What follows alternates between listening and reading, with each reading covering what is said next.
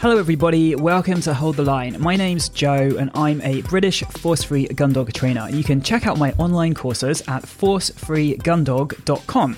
The newest course is called Training the T Drill. You can also pick up a copy of my book called Force Free Gun Dog Training The Fundamentals for Success, which is available on Amazon's everywhere around the world. There's also an accompanying workbook to record your training sessions in. I'm currently working on a sequel to Force Free Gun Dog Training and I hope it's going to be out maybe in about six months. We'll see. That's all for now. Let's get on with the show.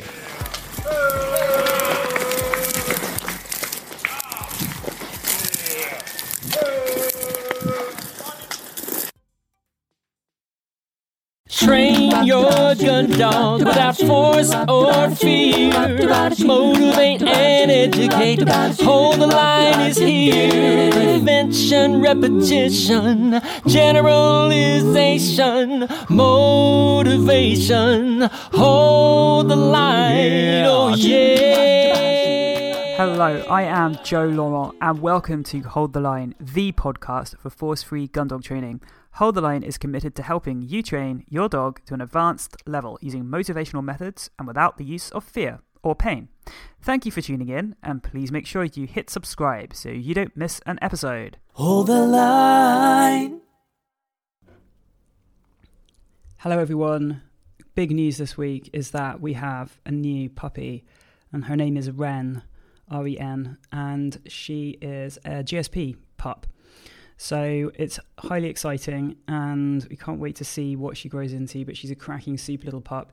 She loves to pick things up and carry them around, and has a you know really natural little puppy retriever. She'll just run out and pounce on something and bring it right back to your lap, and then sit on you with it. So it's very exciting, um, and I sort of keep you up to date and up to speed on how things go with Ren. Um, I have a couple of questions that have come in this week for the podcast. So I'm just going to read you the first question. Um, so this is a question from Mary who says, "Hi Joe, I've read your book, loved it, done your clicker retrieve course, and follow your podcast. It's good. You're doing all the things there, Mary. Excellent." Um, and she says, "My four-year-old lab did really well with the clicker retrieve up to the point of moving to new environments. I'm still working on it. I'd be interested in hearing your thoughts on the podcast about value transfer."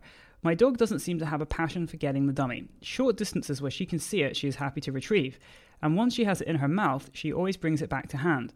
The bringing back is never an issue, it's the going out that's the problem. If the dummy is more than about 20 meters and she's running out to get it, she will get a whiff of something on the way, and she's forgotten all about the dummy and off on her own adventure. She loves her food and gets high value food in new environments when she returns, but she doesn't seem to have the value for the dummy that is rewarding enough for her. I've read about value transfer and about and being able to transfer something of high value like food into toys. So I'd be interested in your thoughts about this and if this will help my issue and how I can do it. How do I create more value in the dummy? So, Mary, um, I know that I replied to you, you by email, but I did also say I'd reply in the podcast because I just think there are probably more people with similar issues and it's always good to talk about things. Um, so, yeah, so firstly, doing the clicker retrieve in itself is a form of value transfer because what we're constantly doing in that process is reinforcing interactions with the dummy and associating those interactions with the food reinforcement that follows every time we click. So the whole clicker retrieve process um, is a process of value transfer, as it were. So that's the first thing that I would say. I mean, value transfer isn't this incredibly complicated thing that we just go and do. It's something which is kind of happening in the background of a lot of other training anyway. So, what I would say is, firstly, when it comes to moving to new environments, and I'll just talk about some of this generally, whether or not it applies to you, because I'm, because it might may apply to other people with a similar problem. So, when we're moving outdoors to new environments, it's really important to put the leash back on the dog, the short your short kind of regular length leash, and to put the dummy at your feet and to reduce criteria way back down to just looking at the dummy. So you'll just be clicking the dog for looking at the dummy and giving a treat. And because you're working on grass, you may not want to throw the treats anymore because it might be difficult for the dog to find the treat. You might just end up with a lot of sniffing around in between each rep. So you may just want to hold your hand out to one side and let the dog eat the treat from your hand and then feed, you know, to deliver the treats in that sort of way around the dummy. Um, so it is important that you do that, and you may need to just do that repeatedly, repeatedly, repeatedly until you reach the point where the dog is able to just offer you pickups in new environments and just understands what is expected when you go to this new environment. You put the leash on, you put the dummy on the ground, and you do this. So, if you do have difficulty at this level, you might want to just pick one other location. So, one rural location, one location in the field, and just stick to that one place until you have it happening in that one place. And then you can add in another location and make sure it's working there, and then add a third location, and so on. So you're just gradually increasing your kind of repertoire of locations where your dog is able to do this until eventually you do reach the point where wherever you are, the dog can do it. So that's what I'd say about moving the retrieved outdoors. And so you want to stay like that with the dummy at your feet until you get pickups, until the dog is like picking up the dummy, you're clicking the pickup, um, just like you did in the click retrieve process to begin with. At which point you can then move to using a long line and you can have the dog on the long line and you can start to do the stage of the clicker retrieve um, where you are moving away from the dummy. So I think it's called slight um, distance and a mini hold or something. And so the dog is kind of picking up the dummy and moving towards you with it and you're clicking while they're carrying it back towards you. So you're kind of getting some distance in there. Once all of that is going well, new locations, then you can start to have a dummy thrower and start to work on marks in the new locations and also memories as well, things that you can work on by yourself. So um, it's important to do all of that sort of provisional work because things may just fall apart if you don't and if you haven't. So do sort of make sure you've done that sort of foundational work, as it were, before you try and progress. Now, if you have done that foundational work and you're still having problems, it may just be that the dog is not motivated enough by the dummy or by the retrieve, and they just, you know, I've, the dogs that I've experienced in class like this have been largely showbred Labradors, and they, you know, they're fine up to a certain point, and they can do um, great obedience work outside in the field, but some of them just don't have the drive and the run, for want of a better word, to do the longer distance retrieves. They just kind of find it almost too much effort or their motivation to carry out isn't sufficient. And, you know, I've tried a lot of different things with dogs like that, but at the end of the day, it, kind of becomes like you're putting in more and more effort and trying to think out more and more creative ways to overcome this. And it doesn't seem to be paying off in terms of the results that you're getting back.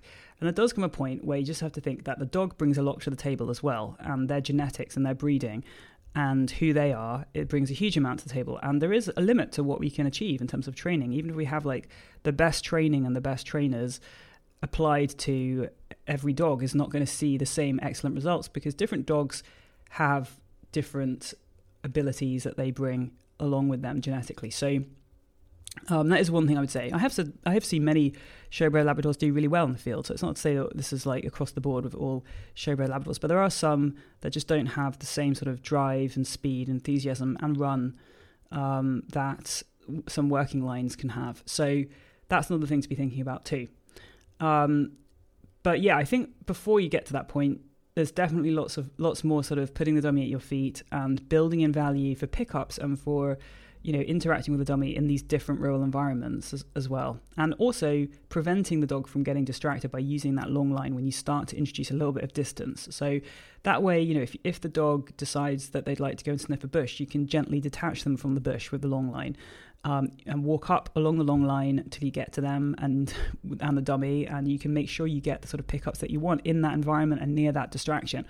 And so it's just about working on things in that kind of way. So that's what I'd say. But it, I'd also say that it's really common to have these problems when you move outside. And, you know, people have super duper amazing looking clicker retrieves in the house, which look incredibly enthusiastic and fast and and great, basically. And people, I know the trainers have great clicker skills because I've seen them do the course um, online in my Facebook group. So I know that they have great clicker skills and they've done great work with the dogs. And then they move outside and it all just seems to fall apart and they're really demoralized by it. And it's just so common. I think if you just almost expect this to happen, then it will really help and you won't get so down about it because it's just part of the process, really, when you move outside that things like this will happen.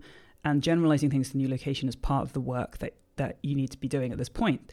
So don't worry about it. And probably you will be able to overcome it if you can just sort of work with where the dog is at and what the dog's able to offer you and help the dog feel successful with wherever they are at and whatever they're capable of doing. So that would be my sort of feedback on that question. Now, I do have another question.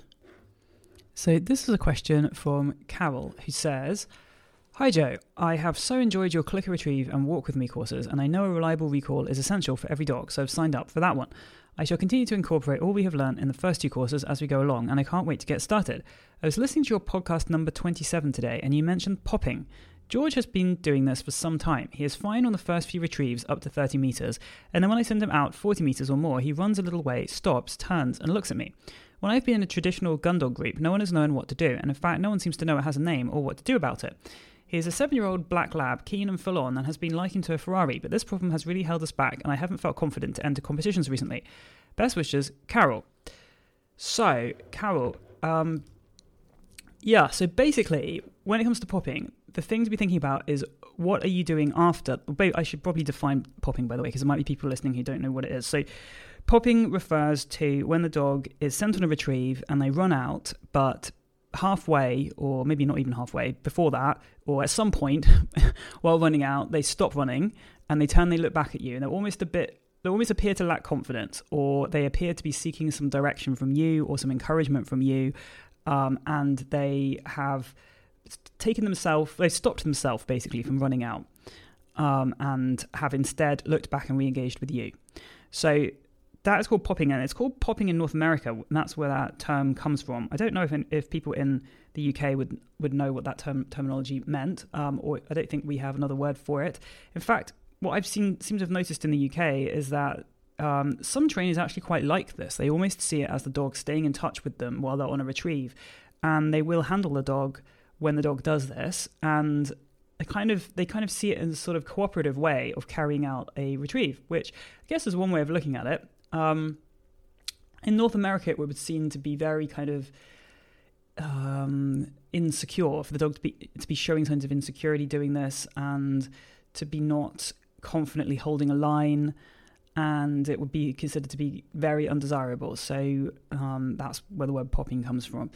So yeah, so the thing to say about popping is it it's generally a problem that is it happens randomly at first because the dog is feeling not very confident but then the way that you respond to the problem can either consolidate it and make it worse or you can hopefully help it help it and stop it from continuing. So if the dog pops and looks at you and you handle the dog you send the dog back or you send the dog left or you just stand there and encourage the dog and say get on get on then and the dog then goes on and gets the dummy, then you are reinforcing the popping because it all becomes a chain. The dog pops and looks to you, and then you handle the dog or send the dog somewhere or encourage the dog or give the dog the whatever it is that they want from you, which enables them to then go on and get the dummy.